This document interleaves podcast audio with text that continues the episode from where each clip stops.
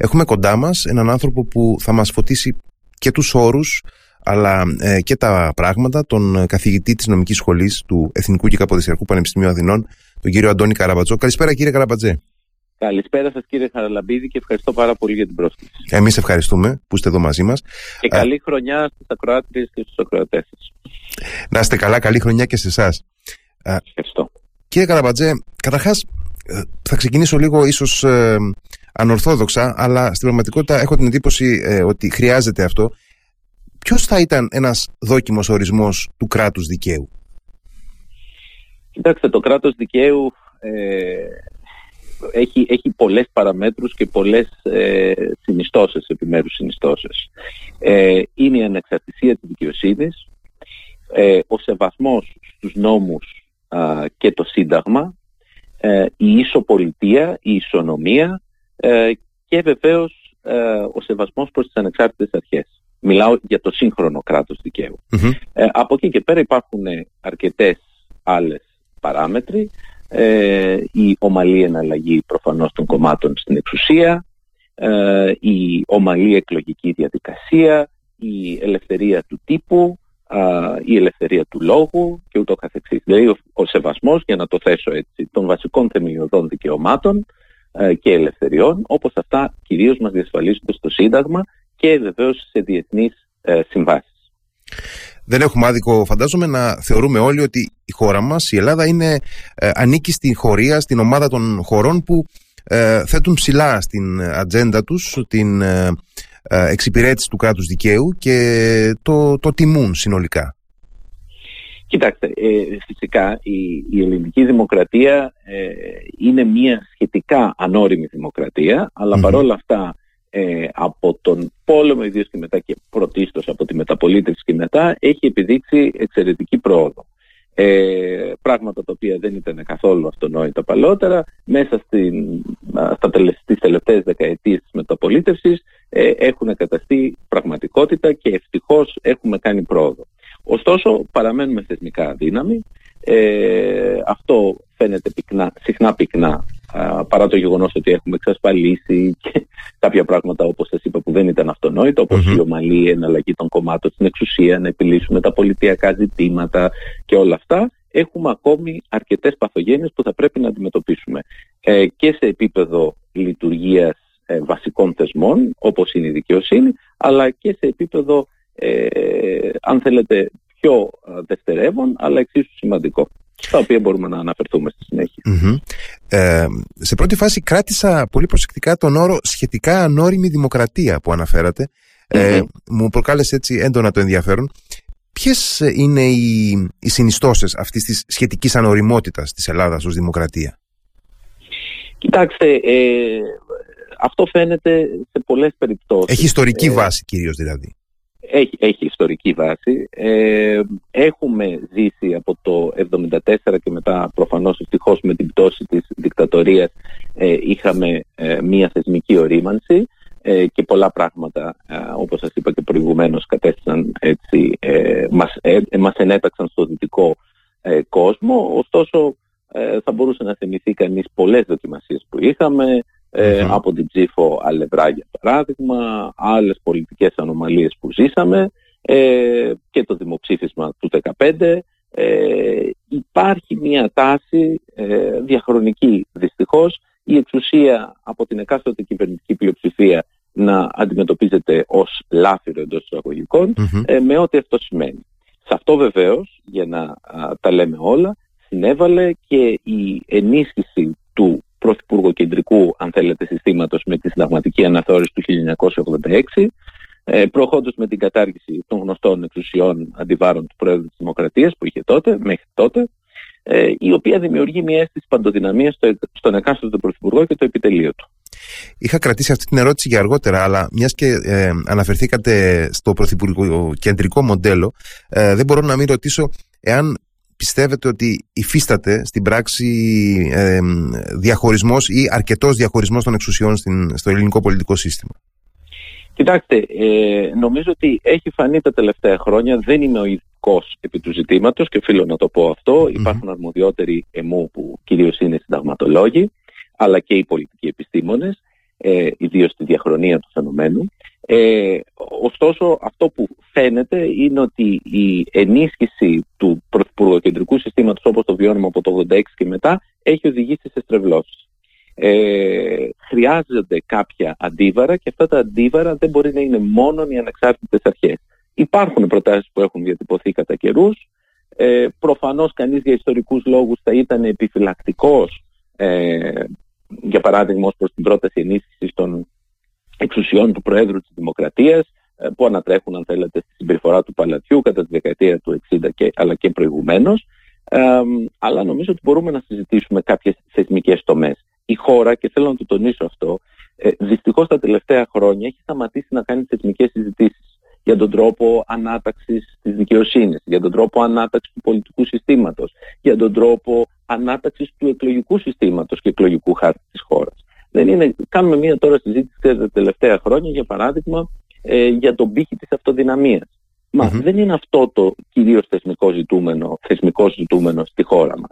Ε, πρέπει να δούμε πώς θα μπορέσουμε να εξασφαλίσουμε την ισοδυναμία, ισοτιμία της ψήφου, αφενός μεν, με την κυβερνησιμότητα, αλλά και πώς θα σπάσουμε κάποια θέουδα. Πρέπει να βλέπουμε τα πράγματα ανοιχτά. Ε, είναι εξαιρετικά ενδιαφέρον και ταυτόχρονα οξύμορο αυτό το οποίο διαπιστώνεται γιατί ακριβώς αυτή την περίοδο που έχουμε ουσιαστικά συγγύσει τις μεγάλες δημόσιες συζητήσεις για αυτά τα θέματα όπως εύστοχα ε, επισημάνατε ε, είναι θα έλεγε κανείς η περίοδος που θα έπρεπε να τις έχουμε ανοίξει όσο, όσο ποτέ. Συμφωνώ απόλυτα κύριε Χαρλαμπίδη και χαίρομαι που το επισημαίνετε και εσείς. Ε, η χώρα έχει ανάγκη από κάτι τέτοιο. Ε, δυστυχώς τα τελευταία χρόνια με υπετιότητα όλων των πολιτικών α, πόλων και παικτών εντός εισαγωγικών, ε, οι συνταγματικές αναθεωρήσεις που είχαμε στη χώρα μας ήταν άτολμες. Όχι ότι τα ζητήματά μας θα επιλύονται μέσα από μια συνταγματική αναθεώρηση, προφανώς αλλά δεν τολμήσαμε σε βασικά ζητήματα. Ε, και ε, αν θέλετε, επετέφθησαν συνενέσεις ε, με πολύ ελάχιστο κοινό παρονομαστή, οι οποίες τελικά δεν αφήνουν ένα σοβαρό θεσμικό αποτύπωμα ή ένα αποτύπωμα που θα μας πάει στην εποχή. Ε, ακριβώς τώρα για αυτό που αναφέρετε ε, θα λέγατε ότι είναι ένα τέτοιο παράδειγμα η υπόθεση των, ε, της ψήφου των Ελλήνων του εξωτερικού; Και αυτό ε, βλέπετε εκεί επειδή είχε τύχει και να γράψω και αρκετά εγκαίρους για αυτό το ζήτημα ε, μάλιστα ένα, ένα άρθρο στα νέα με τον τίτλο «Συνένεση πάση ε, με ερωτηματικό ε, και η κοινοβουλευτική πλειοψηφία, η κυβερνητική πλειοψηφία κινήθηκε, έτεινε την χείρα αν θέλετε της συνένεσης προς την αντιπολίτευση αλλά τελικά επιτεύχθη μια συνένεση η οποία όπως είδατε δεν είναι λειτουργική. Μέχρι στιγμής αν δεν απατώμε και αν θυμάμαι καλά τα δημοσιεύματα των εφημερίδων έχουν εγγραφεί Έλληνες κάτοικοι του εξωτερικού περίπου 3.000. Ναι, ναι, ένας πολύ μικρός αριθμός. Ναι. Ένας πολύ μικρός αριθμός, ο οποίος, όπως σωστά επισημάνθηκε και πρόσφατα στο δημόσιο διάλογο, ξέρετε, ε, εμφανίζει πολύ εξασθενημένη ε, την ε, εικόνα, θέλετε, του απόδημου εντός εισαγωγικών ελληνισμού στο εξωτερικό. Ε, προφανώς δεν είναι τα νούμερα αυτά που ανταποκρίνονται στην πραγματικότητα, αλλά έπρεπε να βρούμε ένα πιο λειτουργικό σύστημα, έχοντας όμως πάντοτε υπόψη μας ότι πρέπει κάπως να αποδεικνύεται και ο ψυχικός, αν θέλετε, σύνδεσμος ε, του ψηφοφόρου με την ε, επικράτεια. Αναφέρατε πριν ότι κάθε εκτελεστική εξουσία που κατά την άποψή μου στην Ελλάδα εγκολπώνει και την κοινοβουλευτική σε πολύ μεγάλο βαθμό. Έχετε ε, πολύ δίκιο. Ναι. Ε, κάθε εκτελεστική λοιπόν εξουσία, κάθε κυβέρνηση ουσιαστικά που ε, αναλαμβάνει το τιμόνι της χώρας αντιμετωπίζει ε, συνειδησιακά τουλάχιστον την, την εξουσία ως λάφυρο. είναι αυτό η βασική αιτία που αντιμετωπίζει το κράτος δικαίου στην Ελλάδα πολλαπλές προκλήσεις, αν όχι απειλές. Ε, μπορεί να είναι μία από τις αιτίες, ένας από τους παράγοντες, αλλά ε, δεν είναι μόνον αυτός. Ε, δεν είναι μόνο αυτό το φαινομενο Ε, προφανώς, όταν αισθάνεται κανείς πανίσχυρος στην εξουσία, έχοντας ε, σχεδόν συγκεντρώσει, όπως σωστά είπατε, το σύνολο της εκτελεστικής εξουσίας στα χέρια του όπως και την, ε, ένα τμήμα της νομοθετικής πρωτοβουλίας και της νομοθετικής εξουσίας ε, υπάρχει αυτή η αίσθηση της παντοδυναμίας. Ε, το θέμα όμως είναι ότι και σε επίπεδο κοινωνίας δυστυχώς αυτή τη στιγμή δεν υπάρχει ένα αίτημα από τα κάτω όπως έχει υπάρξει σε άλλες χώρες για ενίσχυση των θεσμικών αντιβάρων. Ε, δυστυχώς με τα χρόνια, εντάξει ίσως ήταν και πολλαπλές οικονομικές κρίσεις, να μην το παραβλέπουμε ε, υπάρχει μια απονεύρωση των κοινωνικών ανακλαστικών ε, και σε επίπεδο ε, ενίσχυσης της φωνής των πολιτών για ζητήματα όπως η ανεξαρτησία της δικαιοσύνης, η ελευθερία του τύπου ε, αλλά και σε επίπεδο προστασίας των ανθρωπίνων δικαιωμάτων στην καθημερινή πραγματικότητα. Ε, ζητήματα, για παράδειγμα, προστασίας των ατόμων με αναπηρία. Ε, βλέπετε την κατάσταση που επικρατεί στις πόλεις μας με μια ανομία, παραβατικότητα. Όλα αυτά ε, κανονικά θα έπρεπε να προκαλέσουν την αντίδραση των πολιτων ε, αλλά οι αντιδράσεις δυστυχώς μέχρι στιγμής είναι πολύ μεμονωμένες.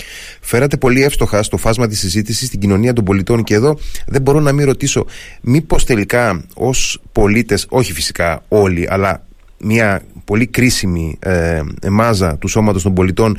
Μήπως έχει πολύ μεγαλύτερη εμπιστοσύνη σε παραδοσιακούς ε, δεσμούς αν όχι πελατείας τουλάχιστον επιρροής και πολύ λιγότερο στους θεσμούς και τις θεσμικές λειτουργίες; Βεβαίως. Αυτό, αυτό ισχύει. Ε, ωστόσο ε, θέλω να τονίσω από την άλλη πλευρά για να βλέπουμε και μισογεμάτο το ποτήρι αν θελετε ότι όταν έγιναν θεσμικές τομές στην αρχή μπορεί να προκάλεσαν ε, ξέρετε κάποιες έντονες αντιδράσεις. Θυμίζω για παράδειγμα την ίδρυση του ΑΣΕΠ. Ε, το ΑΣΕΠ τάραξε τα νερά, ταρακούνησε τότε τα νερά και δημιούργησε μια αρκετά έτσι, διαφορετική κατάσταση. Έγινε όμως αποδεκτή στα μάτια των πολιτών η διαδικασία πρόσληψης μέσω του ΑΣΕΠ. Ε, ε, και απέκτησε σιγά σιγά την αξιοπιστία, αξιοπιστία αντίστοιχη με τις πανελλήνιες εξετάσεις. Το λέω σχηματικά, προφανώς δεν υπάρχει ε, ομοιότητα, αλλά το λέω σχηματικά. Ε, είναι πολύ σημαντικό να γίνονται τέτοιες ρήξεις, τέτοιες τομές και ο πολίτης μετά θα ακολουθήσει, θα εμπιστευτεί, εφόσον βεβαίως και η νέα θεσμική τομή ε, αποκτήσει τα εχέγγυα αξιοπιστίας που είναι αναγκαία ε, προκειμένου ο πολίτης να επιδείξει και την εμπιστοσύνη του στον αντίστοιχο θεσμό. Ακούμε πολύ συχνά ε, σχόλια, διαβάζουμε κείμενα που σε μικρότερο ή μεγαλύτερο βαθμό καυτηριάζουν την ε, λειτουργικότητα και αποτελεσματικότητα της απονομής δικαιοσύνης στη χώρα μας. Ε, εσείς ως ε, νομικός και της θεωρίας αλλά και της πράξης ως άνθρωπος που ε, ουσιαστικά έχει μια εποπτεία του ελληνικού συστήματος απονομής δικαιοσύνης πιστεύετε ότι οι δυσλειτουργίες στην απονομή δικαιοσύνης στη χώρα μας είναι σε τέτοιο βαθμό που ουσιαστικά αν όχι αναιρούν αλλά θέτουν ε, σε αμφισβήτηση βασικές πτυχές του κράτους δικαίου. Κοιτάξτε, ε, ε, η, η δικαιοσύνη πρέπει να απονέμεται με εγγύησεις κράτους δικαίου. Έτσι, εγγυήσεις όπως η αμεροληψία, η ανεξαρτησία, η αιτιολογημένη και πιστική στην ουσία της δικαστική κρίση και κυρίως η ταχύτητα, όχι κυρίως, αλλά και η ταχύτητα στην έκδοση των αποφάσεων. Όπου παρατηρούνται τις λειτουργίες και δυστυχώς στη χώρα μας σε όλους αυτούς τους τομείς που σας ανέφερα υπάρχουν τις λειτουργίες ή υπόνοιες περί μη ορθής λειτουργίας του συστήματος απονομής της δικαιοσύνης μειώνεται και η εμπιστοσύνη των πολιτών ε, στο θεσμό της δικαιοσυνης Ε, για μένα το σημαντικότερο αυτή τη στιγμή ζήτημα είναι η καθυστερημένη απονομή της δικαιοσύνης. Ε, δεν ανταποκρίνει τις απαιτήσεις ενός σύγχρονου κράτους δικαίου, δεν βοηθάει και τη χώρα για την προσέλκυση σοβαρών επενδυτικών ε, σχημάτων ε, και δεν οφείλεται σε κάποιον ε, μειωμένο αν θέλετε αριθμό δικαστών. Ε, τα συγκριτικά στοιχεία το δείχνουν. Υπάρχει μία ανορθολογική, αποτελεσματική κατανομή των δικαστικών λειτουργών και υπάρχει επίσης μία πολύ έτσι, δεν υπάρχει στήριξη και, υλικοτεχνική, και από πλευράς υλικοτεχνικής υποδομής αλλά κυρίως από πλευράς προσωπικού διοικητικού α, στους δικαστές μας και αυτό οδηγεί σε διάφορα φαινόμενα ε, παρελκυστικής απονομής της δικαιοσύνης, καθυστερημένης απονομής της δικαιοσύνης. Κάποια βήματα πρόοδου γίνονται αλλά δυστυχώς ε, μένουμε αρκετά πίσω σε αυτό. Επίσης για να, επειδή είχε και ένα άλλο σκέλος η ερώτησή σας και κλείνω πολύ σύντομα την απάντησή μου, ε, προφανώς ε, κάποιες πολύκροτες υποθέσεις που έχουν κλείσει με έναν τρόπο ο οποίος δεν είναι πολύ διαφανής για την κοινή γνώμη, ε, δημιουργούν και επιτείνουν αυτό το αίσθημα καχυποψίας ότι κάτι πηγαίνει στραβά. Ε, πρέπει να εξηγούνται τα πράγματα στους πολίτες σε μια φιλελεύθερη δημοκρατία ε, και να εξηγούνται πιστικά. Ε, μου κάνει εντύπωση πραγματικά ε, καθώς θυμάμαι ότι τουλάχιστον στα πρώτα στάδια ε, της ε, ε, επιβολής μιας ατζέντας μεταρρυθμίσεων από τα ε, μνημόνια μεταξύ της Ελλάδας και των εταίρων της στη διάρκεια των χρόνων της κρίσης ήταν και η, η μεταρρύθμιση του συστήματος απονομής δικαιοσύνης και πραγματικά μου κάνει εντύπωση ότι παρά το γεγονός ότι ακόμα και από εκείνη την κατεύθυνση υπήρξε πίεση μετά από τόσα χρόνια δεν έχουμε καταφέρει να δούμε ένα συνολικά ε, σοβαρό βήμα μπροστά σε αυτή την κατεύθυνση. Δηλαδή, ε, ε, την αίσθηση αυτή την επιτείνει το γεγονός ότι νομίζω ότι δεν χρειάζονται από οικονομικής άποψης τεράστιες επενδύσεις, ε, τεράστια δημόσια επένδυση δηλαδή ε, προς αυτή την κατεύθυνση. Και μάλλον περισσότερο ε, τόλμη χρειάζεται.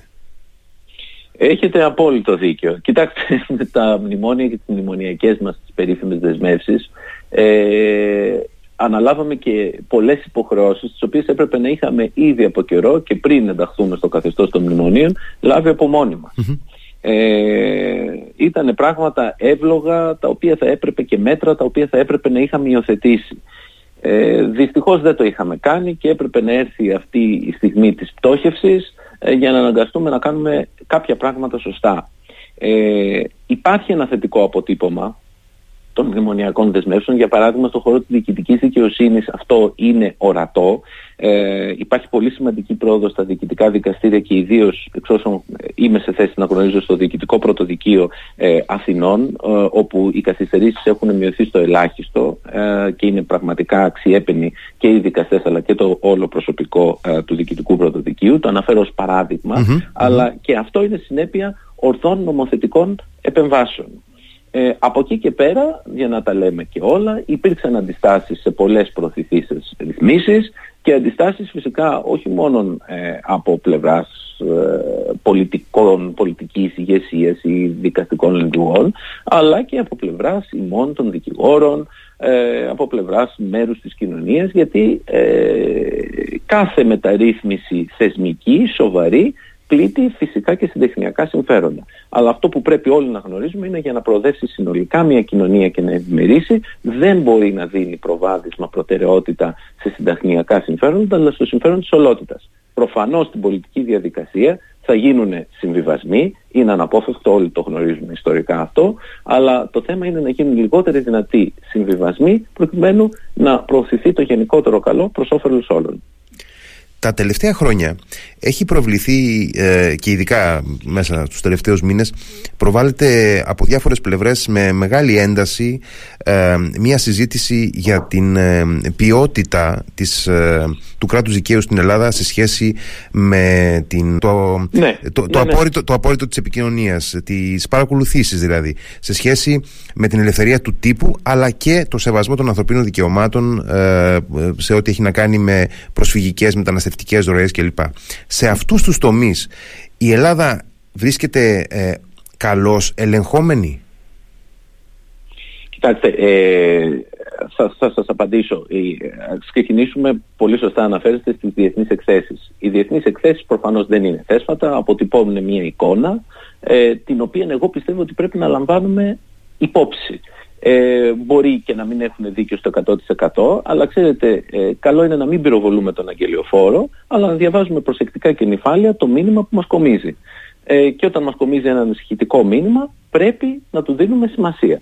Οι εκθέσεις τόσο σε επίπεδο κράτους δικαίου όσο και σε επίπεδο ελευθερίας του τύπου από πολλούς διεθνείς οργανισμούς και όχι μόνο από την Ευρωπαϊκή Ένωση είναι ανησυχητικοί ε, και ε, κατά την προσωπική μου άποψη, παρατηρώντας βέβαια τα πράγματα ως Έλληνας πολίτης, ε, που δεν έχω έτσι την δυνατότητα να αποστασιοποιηθώ, γιατί και αυτό είναι πάντοτε ένα πρόβλημα, όπως ο εξωτερικός ε, νομίζω ότι είναι ευλόγως ανησυχητικές. Ε, και σε επίπεδο ελευθερίας του τύπου, αλλά και κυρίως η υπόθεση πιστεύω των παρακολουθήσεων, γιατί να μην τη χαρακτηρίζουμε ως υπόθεση των υποκλοπών, αλλά η υπόθεση των παρακολουθήσεων, ε, μας έχει ε, προκαλέσει, έχει τραυματίσει το κράτος δικαίου εσωτερικά και έχει δημιουργήσει και προφανώς ένα πλήγμα στη διεθνή εικόνα της χώρας. Αυτό δεν περνάει απαρατήρητο και δεν μπορεί να περάσει απαρατήρητο.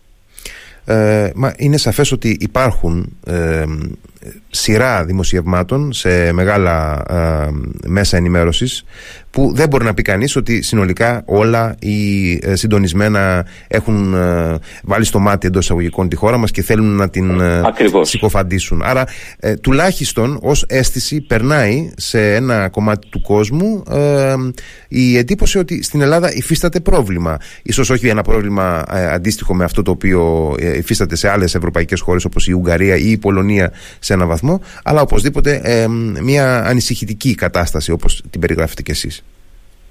Συμφωνώ απολύτως και με τη διαβάθμιση που κάνετε. Προφανώς δεν έχουμε φτάσει σε αυτό το σημείο. Ε, αν παρατηρήσει κανείς προσεκτικά αυτές τις χώρες που αναφέρατε, έχουν πολύ σοβαρά προβλήματα. Mm-hmm. Δυστυχώς ε, στην ίδια ε, κατηγορία θα έβαζα ε, για ορισμένες πολύ προβληματικές καταστάσεις των τελευταίων ετών και την Κύπρο. Ε, έχουν γίνει πολλά πράγματα στην Κύπρο τα τελευταία χρόνια και επισημένονται τώρα και στον προεκλογικό αγώνα ε, για τις προεδρικές εκλογές. Δυστυχώς δεν αλλά... ασχολούμαστε στην Ελλάδα καθόλου με αυτά. Μου κάνει εντύπωση ότι δεν ασχολούμαστε. Μου κάνει εντύπωση, μου κάνει και εμένα εντύπωση. Ε, αν και φαίνεται ότι στον προεκλογικό αγώνα ε, τα θέματα αυτά αναδεικνύονται εκεί. Ε, αλλά ε, η, η κατάσταση είναι ανησυχητική και πιστεύω ότι ε, πρέπει να αντιδράσει και η κοινωνία των πολιτών στη χώρα μας ε, πολιτισμένα και με διάλογο ουσίας. Έχουμε το πρόβλημα δυστυχώς και σε αυτές τις μεγάλες θεσμικές συζητήσεις που μας απασχολούν αυτές τις μέρες, αυτούς τους μήνες, αυτά τα χρόνια, τα τελευταία χρόνια, να ετεροπροσδιοριζόμαστε. Ε, να βλέπουμε πού πηγαίνει ο πολιτικός αντίπαλος και να παίρνουμε την αντίθετη θέση ενστικτοδός ε, διάλογος ουσίας, όπως έλεγε και ο Καρλ Πόπερ, ε, γίνεται όταν οι δύο μιλητές μας, ο Α και ο, οι δύο συνομιλητές, ο Α και ο Β, φύγουν από τα αρχικά σημεία αφετηρίας τους και προσεγγίζουν ένα μέσον. Είτε αυτό το μέσον είναι εγκύτερα προς τον Α, είτε εγκύτερα προς τον Β. Αλλά όταν μένουν ακλόνητοι και ετεροπροσδιορίζονται, ε, τα πράγματα δεν ε, προμηνύουν καλές εξελίξεις για την ε, συνέχεια, για το μέλλον. Όπως επίσης και η λογική των συμψηφισμών. Αυτές τις ημέρες ακούω με έκπληκτος πραγματικά βγαίνουν ζητήματα παραβίασης του συντάγματος, του, του, του συμβιβάστου. Του άρθρου 57, ε, αν, δεν κάνω λάθος. Του άρθρου, 57. Ναι. Υπάρχουν συγκεκριμένες διαδικασίες για αυτά τα θέματα. Και αυτό που επικρατεί στο πολιτικό σκηνικό είναι η λογική των συμψηφισμών. Ναι, ναι. Τα κάνατε κι εσείς, όχι τα κάνατε και τελικά αφού τα κάναμε και οι δύο δεν πειράζει, καλώς καμωμένα. Ή κάτι, κάτι αντίστοιχο. Ε, η χώρα αυτά θα τα βρει μπροστά της. Ε, όταν ο πολίτης βλέπει ε, με έκπληξη ε, να συζητάμε για το Σύνταγμα και να σχετικοποιούμε τόσο πολύ την κανονιστική του ισχύ, ε, σκεφτείτε τι θα συμβαίνει με τον απλό Ναι, ο οποίος είναι και ε, μια πραγματικότητα που έρχεται σε άμεση επαφή με τον πολίτη καθημερινά σε όλες του τις ε, εκδηλώσεις και από το, από το, πιο απλό, από την οδήγηση μέχρι την ε, την τήρηση των νόμων, την ε, φορολογία κλπ. Έχετε απόλυτο δίκιο ακριβώς, σε αυτό. Ακριβώς, άρα λοιπόν έχουμε βάλει ε, αφενός τις πολιτικές δυνάμεις στο, στο παιχνίδι ως ε, ε, έχουσες πραγματικά την ευθύνη της πρωτοβουλίας θα έλεγε κανείς και για τη συζήτηση αλλά και για τη λήψη ε, ε, πρωτοβουλειών για μεταρρυθμίσεις. Από την άλλη έχουμε βάλει την κοινωνία των πολιτών ε, ενώπιον των δικών της ευθυνών. Ε, συνολικά όμως και με αυτούς τους δύο παράγοντες μαζί πώς, πώς θα μπορούσε να ξετυλιχτεί σε ιδανικές συνθήκες μια αλυσίδα ενεργειών; Δηλαδή ποια θα ήταν η προτεραιοποίηση που θα βάζατε εσείς για να βελτιωθεί πραγματικά στην πράξη η, η σχέση μας με το κράτος δικαίου στη χώρα; Εγώ πιστεύω ότι ήρθε η στιγμή, κάνατε έναν πολύ εύστοχο χαρακτηρισμό προηγουμένως, να ξανανοίξουν οι μεγάλες συζητήσεις.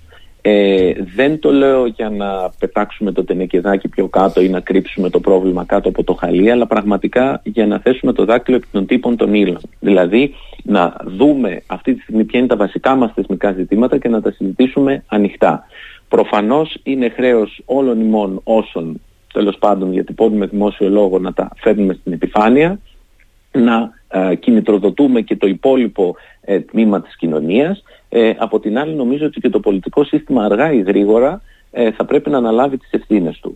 Ε, δεν είναι δυνατόν και αυτό απηχεί και τις, ε, ανακλά και τις, τις εξελίξεις των τελευταίων μηνών, ετών να τα βλέπουμε όλα μέσα από ένα κλίμα απόλυτης πόλωσης. Δεν θα έχουμε καλή κατάληξη έτσι.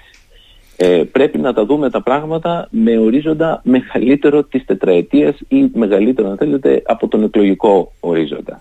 Και με βλέμμα θα, θα προσέθετε εγώ με ορίζοντα ε, λίγο μακρύτερο από το άμεσο πολιτικό συμφέρον. Βεβαίως, βεβαίως, βεβαίως. Και ε, πρέπει όλοι να συναισθανθούμε ότι στον δημόσιο διάλογο ε, διατυπώνονται απόψεις οι οποίες ε, μπορούν να, είτε να κινηθούν προς την μία πλευρά είτε προς την άλλη πλευρά. Αλλά καλό είναι να τηρούμε, όσοι τουλάχιστον θέλουμε να διατηρούμε κάποια ανεξαρτησία, ε, να διατηρούμε την παρησία μας. Ε, Κύριε Καραμπατζέ, ευχαριστώ πάρα πολύ για τη συζήτηση που είχαμε. Σας, Εγώ σας ευχαριστώ. Σας αποχαιρετώ. Ε, όχι ε... ιδιαίτερα αισιόδοξος για όσα θα συζητηθούν στις ε, προεκλογικές περιόδους που έχουμε μπροστά μας. Ας αισιοδοξούμε, ας αισιοδοξούμε. Δεν ας, ας βλέπουμε το ποτήρι μισογεμάτο όπως είπατε και εσείς. Και... Να είστε καλά, εγώ σας ευχαριστώ για την πρόσκληση και πολλούς χαιρετισμούς στην Κρήτη. Να είστε καλά. Να είστε καλά, καλό σας βράδυ. Γεια